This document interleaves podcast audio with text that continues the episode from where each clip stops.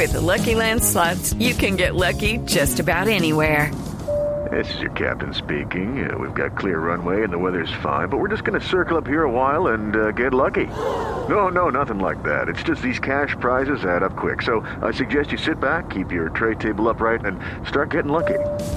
Play for free at LuckyLandSlots.com. Are you feeling lucky? No purchase necessary. Void where prohibited by law. 18 plus terms and conditions apply. See website for details. Está, por eso está con nosotros Yesid González, que es eh, docente y directivo del sindicato ADE, que es la Asociación Distrital de Trabajadores y Trabajadoras de la Educación. Profesor González, bienvenido. Gracias por acompañarnos. Eh, buenos días, Camila. Un saludo para ti y para tu mesa de trabajo. A las 12 del mediodía empiezan ustedes a movilizarse. ¿En dónde convocaron ustedes esta movilización para exigir pues justicia en el caso de Dylan Cruz y por dónde eh, se van a movilizar? Sí, Camila, mira, eh, lo primero que hay que decir frente a la movilización o al plantón o a las actividades que están convocadas es que Dylan Cruz era estudiante de un colegio público, del IED Ricaute. Por eso es un tema muy sensible para nosotros como sindicato de maestros. No solo somos nosotros los que están invitando al plantón y a las actividades que se van a desarrollar en la esquina en donde fue asesinado Dylan, sino que también a través de diferentes plataformas y en otras ciudades eh, también se van a realizar plantones y actividades en homenaje y en conmemoración al asesinato de Dylan. Y entonces, ya que ustedes dicen, él era estudiante de un colegio público, por eso para los docentes de los colegios públicos es importante hacer esta movilización y exigir saber exactamente qué fue lo que pasó. ¿Cuántas personas están convocadas y quiénes son los que se van a movilizar, profesor González? Camila, mira, son diferentes organizaciones. Digamos que una de las más grandes, pues es la ADE, nosotros contamos con 27 mil afiliados y no necesariamente porque Dylan fuera un estudiante de, colegio público, nosotros vamos a salir a, reivindicarlo. Lo hace más crucial y especial para nosotros, ¿sí? Porque él se graduaba el año pasado de grado 11. Yo no sé si tú recuerdas que uno de los grandes dilemas que se estaba planteando con Dylan era que se estaba, eh, digamos, se puso en cuestión que estaba buscando eh, su ingreso a la universidad. Y yo creo que ese es el tema como central de, del día de hoy. O sea, no solo es la criminalidad, criminalidad y criminalización de los jóvenes de, eh, por parte del Estado, sino la falta de oportunidades que tienen estos para salir adelante y poder aportar a una sociedad que deje de un lado la violencia y la exclusión. Son múltiples organizaciones las que están convocando, sí, está también el MOVICE, está la familia, están los profesores del colegio, hay diferentes colectivos que están, digamos, eh, trabajando fuertemente para que este caso, que es un caso emblemático y que se convierte en un caso que representa a un sector mayoritario de la juventud que no tiene oportunidades hoy en el país, Camila. Profesor González, pero eh, al principio de esta entrevista citábamos cuatro irregularidades que hay en el proceso de Dylan Cruz. Y ustedes, pues, además de estas acciones simbólicas, porque estas marchas son básicamente acciones simbólicas y de presión, ¿qué más se puede hacer? Los ciudadanos, ¿qué más se pueden hacer para, eh, que, pues, para que haya garantías en este proceso? Acciones legales desde la misma ciudadanía. ¿Hay algunas otras eh, acciones que estén corriendo o piensan hacer algo más para exigir transparencia en este proceso? Sí, efectivamente la familia está, eh, digamos, al frente del proceso judicial, tiene el apoyo de diferentes organizaciones defensoras de derechos humanos y, y con abogados especializados que están dando la lucha jurídica, pero esa lucha jurídica tiene que ser apoyada por una lucha en las calles que permita que este evento no quede en el olvido y que exista realmente justicia, Camila. Es que mira, acá el problema no es solo Dylan, el día anterior a la muerte de Ilan eh, fue asesinado otro estudiante del colegio público en la localidad de Osa y muchos de nuestros estudiantes fueron golpeados irregularmente por eh, la fuerza policial en medio de lo que se conoció después del 21, el 22 y el 23 y lo que vino después pues que toda la ciudadanía conoce. Entonces aquí lo que lo que se está planteando es no solo es justicia, sino que debe existir de verdad una reforma, como lo vienen pidiendo diferentes sectores políticos en el país, una reforma a las Fuerzas Armadas y fundamentalmente a la policía, que es la que tiene mayor contacto con la población. Es decir, si, si los jóvenes siguen siendo estigmatizados, si el ciudadano a pie, si el ciudadano de más bajos recursos sigue siendo eh, tratado como ciudadano de quinta por parte de estos eh, organismos de seguridad, pues va a ser muy difícil que tengamos una sociedad que deje a un lado la violencia.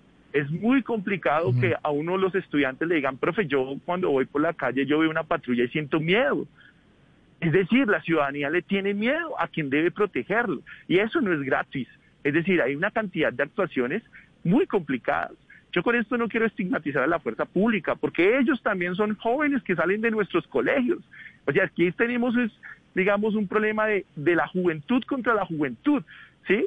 Y entonces lo que nosotros queremos es que, además de que haya justicia para Dylan, exista también una, un gran diálogo nacional en donde de verdad eh, planteemos los puntos que se necesitan para reformar las Fuerzas Armadas y Militares de este país, que de verdad protejan al ciudadano y no que lo agregan, porque eso es lo que ha generado, digamos, esa profundización de la violencia.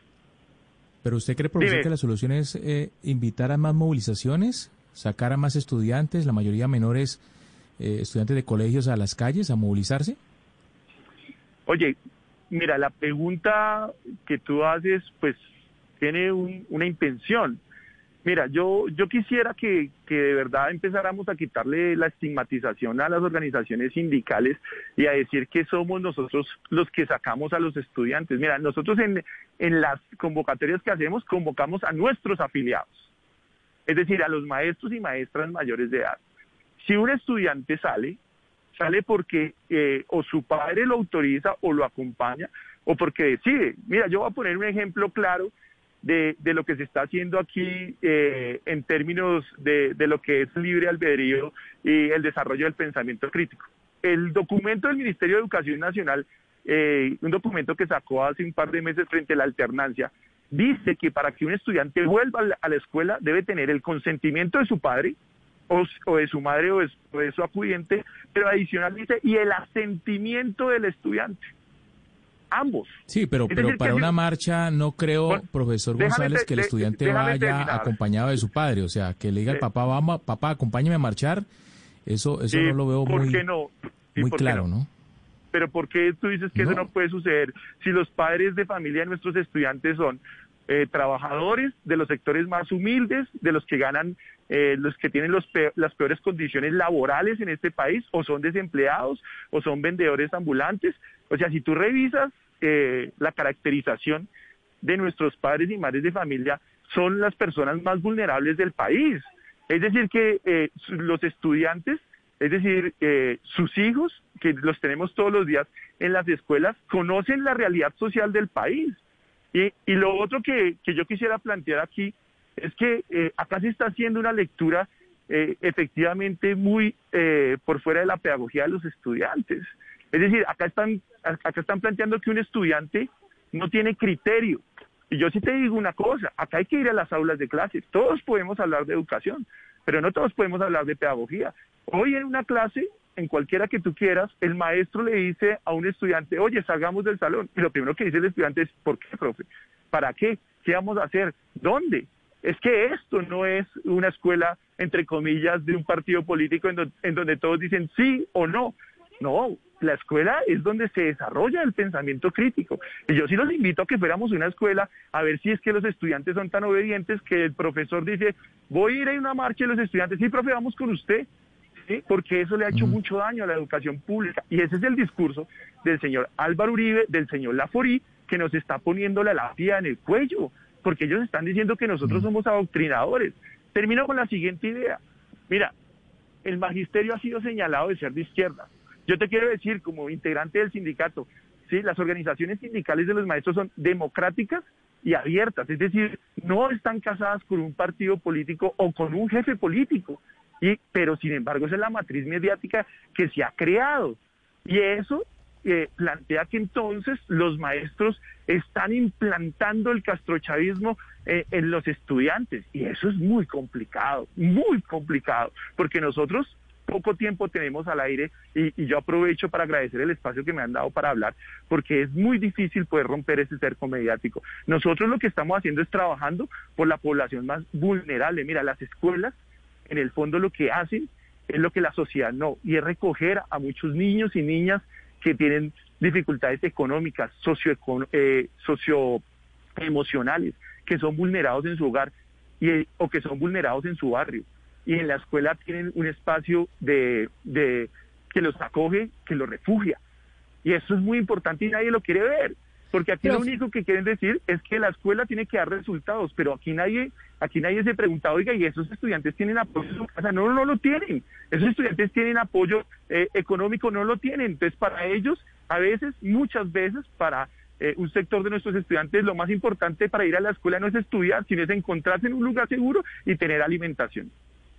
Profesor, ¿y esto, eh, la movilización entonces que ustedes están programando, para decir todo esto que usted nos está contando es hoy a las 12 y, van a marchar estudiantes y van a marchar entonces profesores. Se van a movilizar y lo que quieren lograr con esa movilización que inicia hoy a las 12 del día es que les den qué respuesta o simplemente que se escuche su voz y que sepan que tienen este punto de vista.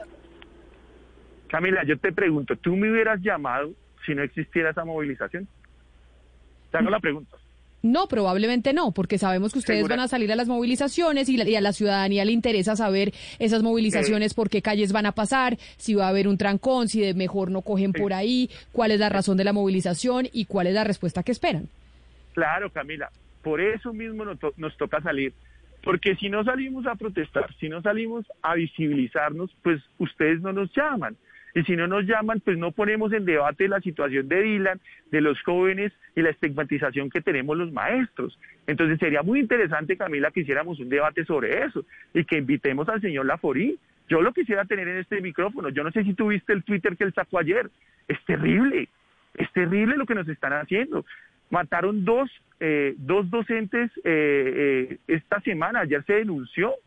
Entonces yo sí quiero que, que, de pronto eh, ustedes comprendan un poco de que nosotros no salimos a movilizarnos porque es nuestro deporte nacional o porque no tenemos nada que hacer, sino porque es la única forma que tenemos para hacernos escuchar.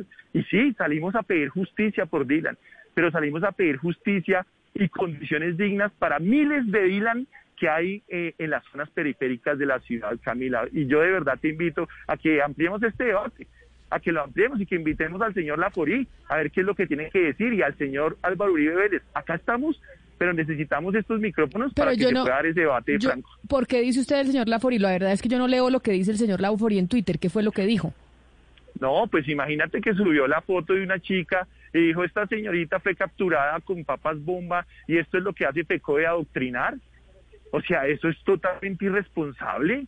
O sea, mataron a dos maestros, uno en Tumaco y otro en Risaralda, y esto que dice este señor por redes sociales y lo que dice el señor Álvaro Uribe del adoctrinamiento, pues nos tiene la lapida en el cuello, porque sectores de la ultraderecha que están armados, pues creen esto que está diciendo este señor y convierten a los maestros sindicalizados en objetivos militares y convierten a los estudiantes líderes en objetivos militares. Esto es muy delicado, muy delicado, Camila. Por eso yo te invito a que revises y ojalá podamos hacer ese debate, porque nosotros estamos dispuestos acá para responder, ¿sí? Para responder desde cualquier tipo de vista, político, pedagógico, educativo, porque los maestros estamos cualificándonos para mejorar las condiciones en que se están desarrollando las clases en los colegios. ¿Hay falencias? Claro, Camila, también podemos hablar de eso pero lo que necesitamos es espacios de debate franco y abierto para que la población no se quede con lo que están diciendo estos señores eh, terratenientes de, por sí en las redes sociales. Pues profesor eh, Yesid González, docente y directivo del sindicato ADE, claro que sí, y abriremos el debate, por supuesto. Queríamos saber las razones de la movilización. Sabíamos que era por el caso de Dylan Cruz, pero usted además nos lo amplía y nos dice es importante que demos el debate para que no nos sigan estigmatizando porque nos dicen que los profesores lo que queremos es implantar el, el castrochavismo en las aulas y eso no es así y eso genera una, una, amenaza contra nosotros, que incluso ya se está materializando con el asesinato a dos docentes. Profesor González, mil gracias. Camila, muchas gracias a ti a tu mesa de trabajo y espero de verdad con ansias que me puedas invitar a ese debate con el señor Laforí porque él no puede seguir haciendo lo que hace eh, impunemente o por lo menos eh, escondiéndose detrás de unos trinos que de verdad ponen en peligro. Muchas gracias por la invitación y bueno, seguiremos en sintonía. Muchas gracias. Claro que sí. A ver si entonces invitamos a la Foriana, Cristina. No sé si el, si el doctor Laforí eh, pues acceda a tener una, una discusión con el docente diciendo por qué los está acusando de esa forma que a veces se cree que en las redes sociales lo que se diga pues no pasa nada y la verdad es que es todo lo contrario. Lo que se diga puede llegar a materializarse en acciones agresivas físicamente hacia estas personas. Sí, lo que pasa, Camila, es que también uno debe escoger los interlocutores, ¿cierto? Uno le da validez a los interlocutores y no sé qué tanto sepa el doctor, pues no, no creo que el doctor Laforí sea muy experto en educación o que tenga idea qué es lo que está pasando con la educación en Colombia. Y creo que aquí lo que merece, lo que merece discutirse es la situación en que está la educación, precisamente eh, concentrar en el debate en cuáles son las peticiones del sector educación y no en la forma en que quieren incendiar un grupo de, de personas del país como el señor Laforí, que creo que no sabe ni le importa el sector de la educación. Y yo creo que el centro del debate es otro muy distinto y es cuáles son las peticiones de estas marchas. Me escribe un oyente, me dice que la tierra que no esté enterada. Yo la verdad es que no sigo al señor Laforí, entonces no había visto el trino, pero es que vi que pone, me lo, me lo manda y que Laforí, que además tiene que ver con el gremio ganadero, no tengo ni idea porque está poniendo cosas de, del tema de la educación, pero él dice que ayer fue capturada en Medellín en medio de los actos vandálicos con una mochila mochila llena de bombas incendiarias, pintura y varias papeletas eh, de perico, dice este señor. FECODE y su adoctrinamiento, pero además pone la foto de la menor. Yo no sé si usted pueda poner la foto de la menor. ¿Será que eso se puede, Pombo? publicar eh, las fotos sin autorización de menores? No creo. Yo creo que ahí hay algún tipo de irregularidad o no. Sí, yo, yo también creería, no podría citar la norma eh, y, y sobre todo lo importante aquí es no no tanto por lo que diga una norma, un código, un estatuto X o Y, sino porque como que eh, no conviene, digamos, a, la democracia que se esté montando fotos de menores en redes tan polémicas. Ahora bien, lo que sí también hay que decirlo es que dentro del debate hay que mirar como primer punto, a mi modo de ver, es la calidad de la educación. ¿Por qué? Porque entre otras cosas eso genera la legitimidad suficiente para este tipo de reclamaciones. Yo no estoy diciendo que este paro sea injusto, todo lo contrario, yo incluso lo podría acompañar, porque si de lo que se trata es de elevar una voz de protesta contra los abusos de la autoridad policiva en las manifestaciones estudiantiles, me parece que todos los conservadores debemos estar en la primera línea. Sin embargo, si de lo que se trata también es de exigirle a los educadores calidad en la educación para que nuestros estudiantes tengan las competencias laborales en un futuro y poder salir adelante y forjarse su propio destino, me parece que ese es el debate de fondo y a eso nos deberíamos nosotros acostumbrar y no simplemente a mirar a ver si entrevistamos a X o Y porque va a marchar. Sí, sí. Yo, yo vi el video, Rodrigo y Camila, eh, se ve no solamente una jovencita, varios jovencitos que son eh, retenidos por la policía durante una manifestación este fin de semana en Bogotá. Y la policía muestra unas, unos, unos elementos incautados. Eh, eh, aparentemente explosivos. Pero no en Bogotá, porque es que lo que, pone, lo que pone lo que pone la FORI es de Medellín. Esto no es de Bogotá. Estamos hablando de lo que dice la FORI, que es un caso de una niña en Medellín no de la manifestación de este fin de semana del ataque a la, al carro de la, de, la policía. Es otro, otro y eso no sé, yo es que no lo había visto, sinceramente tengo que confesar.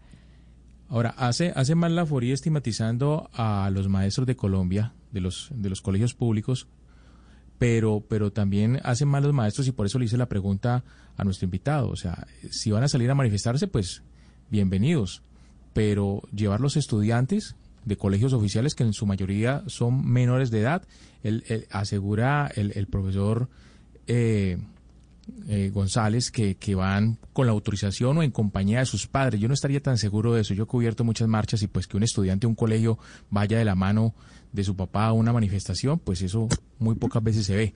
Pero bueno, eh, lo importante es que no, no incidan en el pensamiento de los estudiantes. Por eso él dice que no están adoctrinando, pero que realmente lo demuestren no convocándolos o no obligándolos a ir a las manifestaciones si son menores de edad. Es, es mi opinión.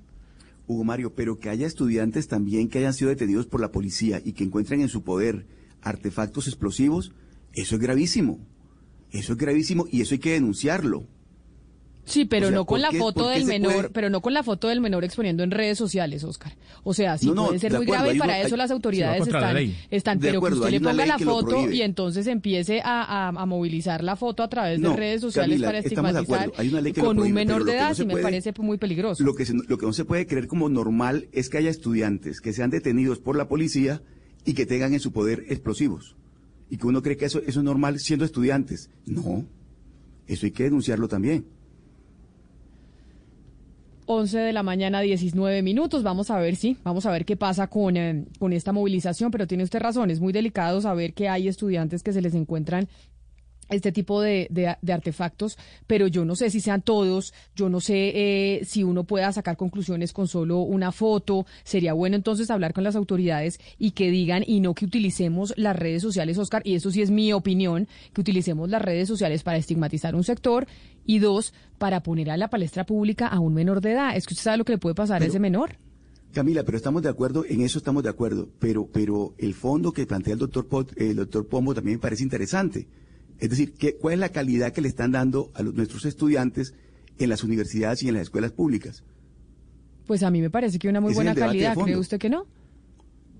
Pues Camila, habría que mirar y habría que, habría que evaluar estudiantes y profesores. Yo creo que, por ejemplo, no, pero la universidad, si nos vamos a educación, si nos vamos a educación superior, siempre la Universidad Nacional sale por encima de todas las universidades. Quizá la única que lo gana es, es los Andes.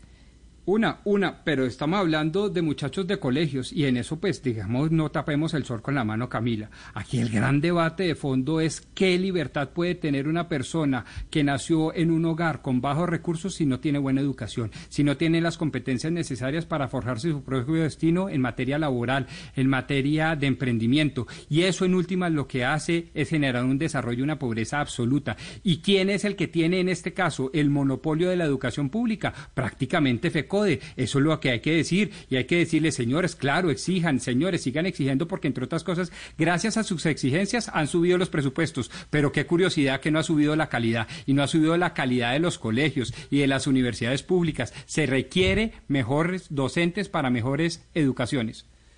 Lo que pasa, Rodrigo, es que uno también, eh, si se basa en todos los lugares comunes que se repiten desde ciertos lugares políticos, entonces todo es, todo es eh, un desastre. Uno no puede hablar eh, de, de, mala calidad de la educación pública cuando se refiere, por ejemplo, a la Universidad Nacional de Colombia o a la Universidad de Antioquia, que tienen, no solamente están muy bien ranqueadas, sino que sus mismos, sus mismos egresados están en, en grandes posiciones, no solamente del poder público en Colombia, sino en distintas partes del mundo.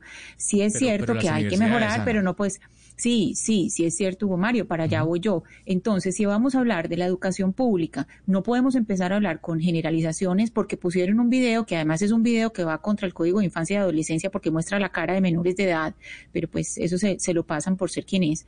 Eh, It is Ryan here and I have a question for you. What do you do when you win? Like, are you a fist pumper? A woohooer, a hand clapper, a high fiver. I kind of like the high five, but if you want to hone in on those winning moves, check out Chumba Casino. At ChumbaCasino.com, choose from hundreds of social casino style games for your chance to redeem serious cash prizes. There are new game releases weekly, plus free daily bonuses. So don't wait. Start having the most fun ever at ChumbaCasino.com. No purchase necessary. BGW. Void were prohibited by law. See terms and conditions. 18 plus.